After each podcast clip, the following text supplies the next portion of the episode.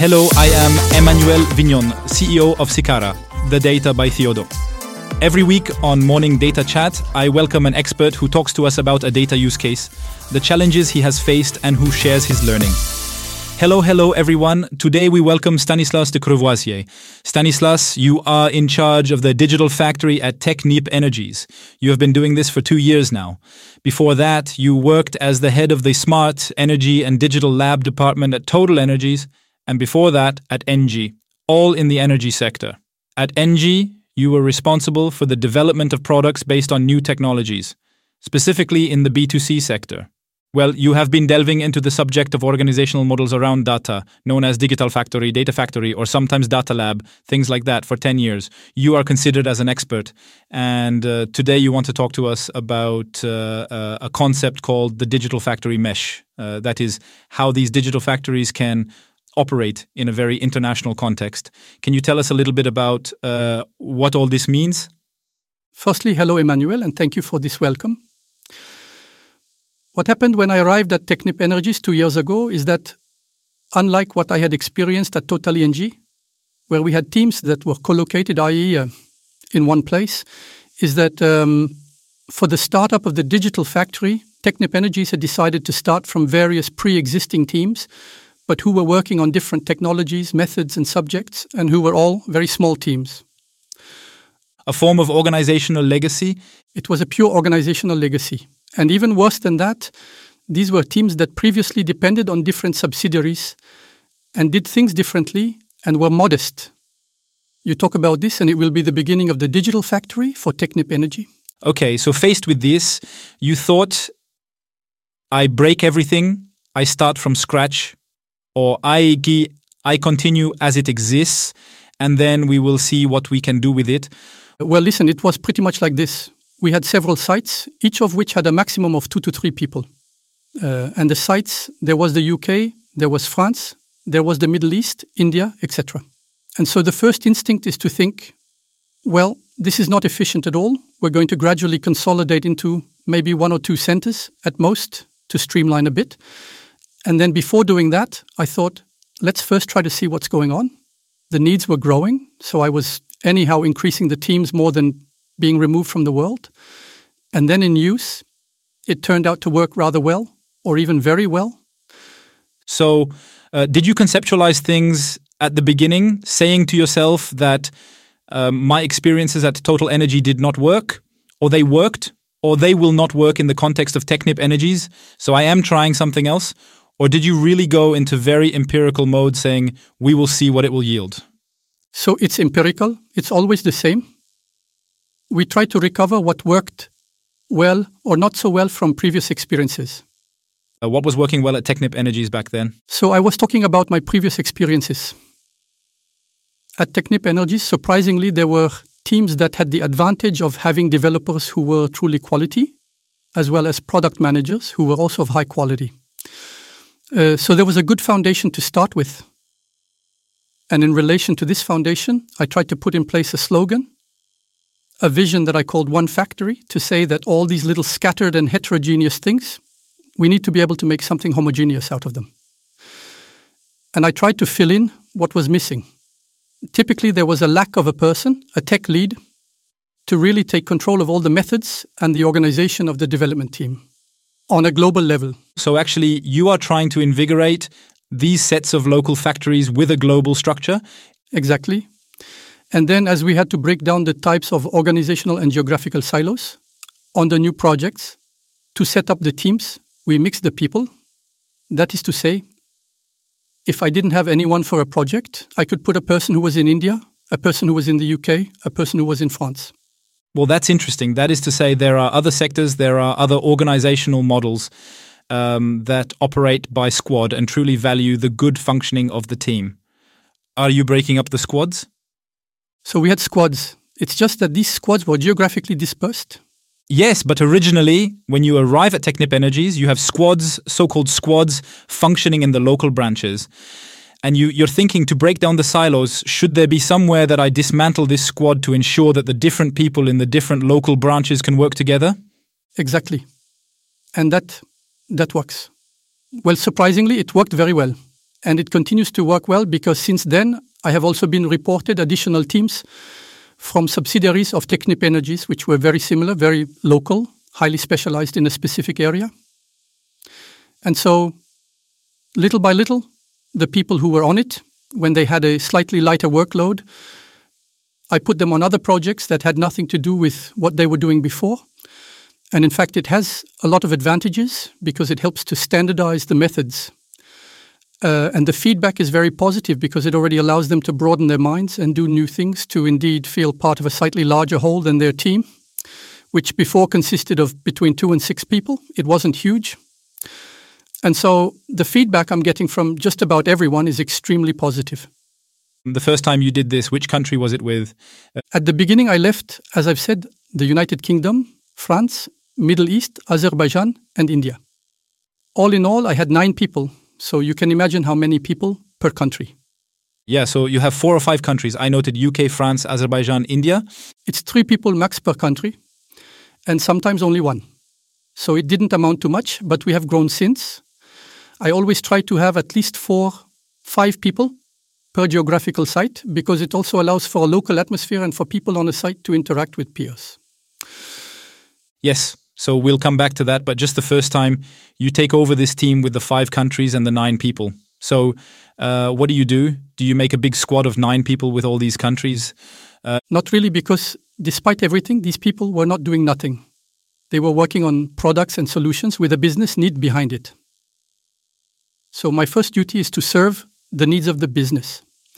And then, as these business needs increased, or sometimes there are products that are declining in terms of workload and others that are growing in terms of workload, each time there was a decline in terms of workload or a need elsewhere, I took the people from one squad, people from another squad, and brought them together to start this new project. Okay. So now, when you tell people this, have you ever faced any resistance? Have people ever said, no, I don't know such a person, or no, I would like to work, I want to stay in this? Have you ever faced any resistance regarding this? Well, very little. Tom, there was a time when I had someone who was a bit more divisive than the others, and some people didn't want to work with her. But that's more about human interaction, which we can find uh, in any kind of team. In the end, what's interesting is that, please know, we apply extreme programming to our development approach. So in extreme programming and pair programming, currently, my developers work mainly in pairs. Similarly, these pairs have no boundaries. That means we can have Indians working with Scots despite the 430 hour time difference. The Indians work offset hours, and when we talk to them and ask what they think about their work at the factory, they tell me what they love is being able to work with people from all around the world, and they are very happy to shift their work schedules. It may seem counterintuitive, but it works. So that works well. Uh, and how do you manage to to animate? So um, you were talking earlier about the one factory slogan. What is it? Is it a, a culture in the factory you run, or is it something different? So we try to establish a culture, knowing that Indians don't have the same basic cultures as Scots or Arabs, and so we try to operate on several levels. Uh, basically, there is the local level because each of the teams is nevertheless placed in a Technip Energies operations center. And we once again try to create a critical mass on each of the sites so that people can physically interact with peers and have some events, parties, lunches, things like that. And what is this? Does it start with three, four people? That's right. Your critical mass, that is. Then, of course, I push myself with product, tech managers, etc., to visit the teams at least once a year and several times a year if possible in order to establish some contact. And what do you do during the visits? There, very often I go to see the teams, I meet them, we have a group meeting, and then after I meet the individuals to make sure everything is fine, try to have some improvement suggestions, things like that. How long do you usually stay when you go there? A week? So it depends on the geography. For example, this week I was in southern France. I spent half a day per site. Okay, on three different sites. When I go to India, for example, or there, I'm going to the Middle East soon. I spend more time because otherwise the trip is less worthwhile. But I'm also going to mix visits to the factory teams, and we also work for clients who are businesses. So, going to see the businesses, trying to understand their needs, how they are organized, their customers, their problems, It is also a way to bring us closer to those who make us live in the end. These are the businesses of the company. Okay, so this is a visit once a year, so local animation visits at least once a year. Then, how do you do it more regularly or with finer granularity during the week? Uh, do you have common routines, and how are these common routines managed? So, absolutely, and we have two types of routines. We have those that are linked to the project, and those that are linked to the team, to the factory, or on a global scale. Because each project, therefore, we develop in agile mode and so we use the rituals of agile methods, such as the stand ups. So quite classic, just like that. And there are stand ups, there are retrospectives, there are demonstrations for clients, etc., which today is quite usual. And then we try to create something cross functional within the factory globally. And for that, we have several types of meetings. And it will be interesting to talk about this, in fact, because some of them I proposed, I implemented, but some were proposed by the teams themselves and work very well. Since it works very well, I encourage them. For example, I will gather everyone at least once a quarter to review the overall status of the factory, the organization, developments, new projects, etc. Then we have a factory retrospective that I do not lead, which is led by my product and tech managers once a month, where for an hour the factory likewise will gather. There will be some project demonstrations so that everyone knows what is happening elsewhere. And then to do a classic review, try to take stock. What went well? What could we improve? What needs to be put back in place? So, is this with everyone from the factory? It's everyone. And it's one hour per month. And then we have other events that have been proposed by the teams and work very well. We have one which is a weekly, 30 minutes per week, which we call Sharing is Caring, where people from the factory can propose topics to share with others. It can be a new technology, a new way of doing things, uh, a new tool, essentially anything we want. Teams vote for the topics they are most interested in. And it's entirely self organized by the team. I don't take care of it at all. It has been working very well for over a year and a half now. So every week for half an hour, they meet, they talk about these topics, they exchange presentations, etc. So that is a way to share new technologies, to share methods as well. Uh, you were saying it's important.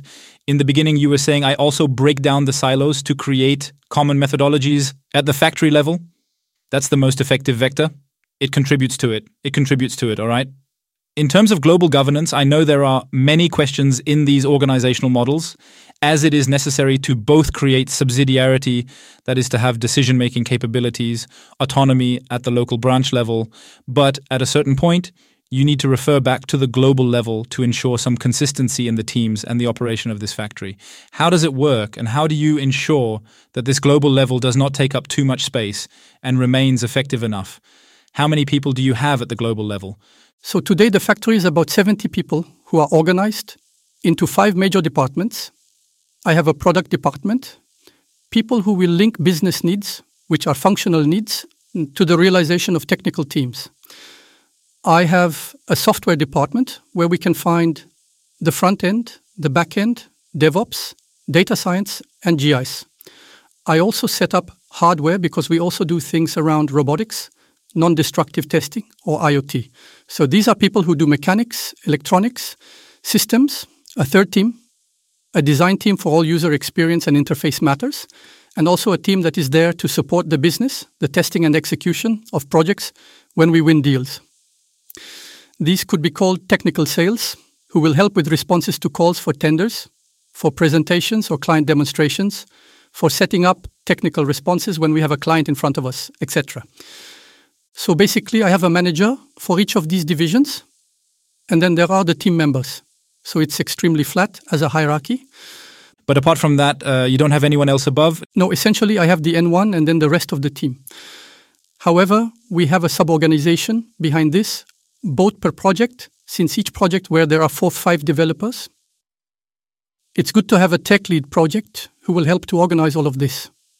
And this is where you actually find uh, your squads, your somewhat traditional operations in the background of the software. So each squad, especially the large ones, has a lead or a tech lead, whatever the name we give them. But who is the preferred contact for the product owner or product manager, and who will organize the team? And um, since we are multi geographical and each geography has its local specifics, even if it's just the offices, the PCs, the internet connection, the holidays, things as simple as that, I also have a manager for each geographical area. So, is this manager one more person? No, no, no. This is part of being a productive person, a role of geographical manager. And how many people can your factory handle?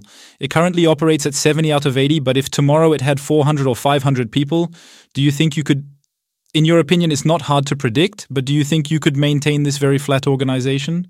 So, this is an excellent question that I thank you for asking because it may come up one day. It is likely that from a certain threshold that I do not yet know, it will be necessary to subdivide, and someone will do it.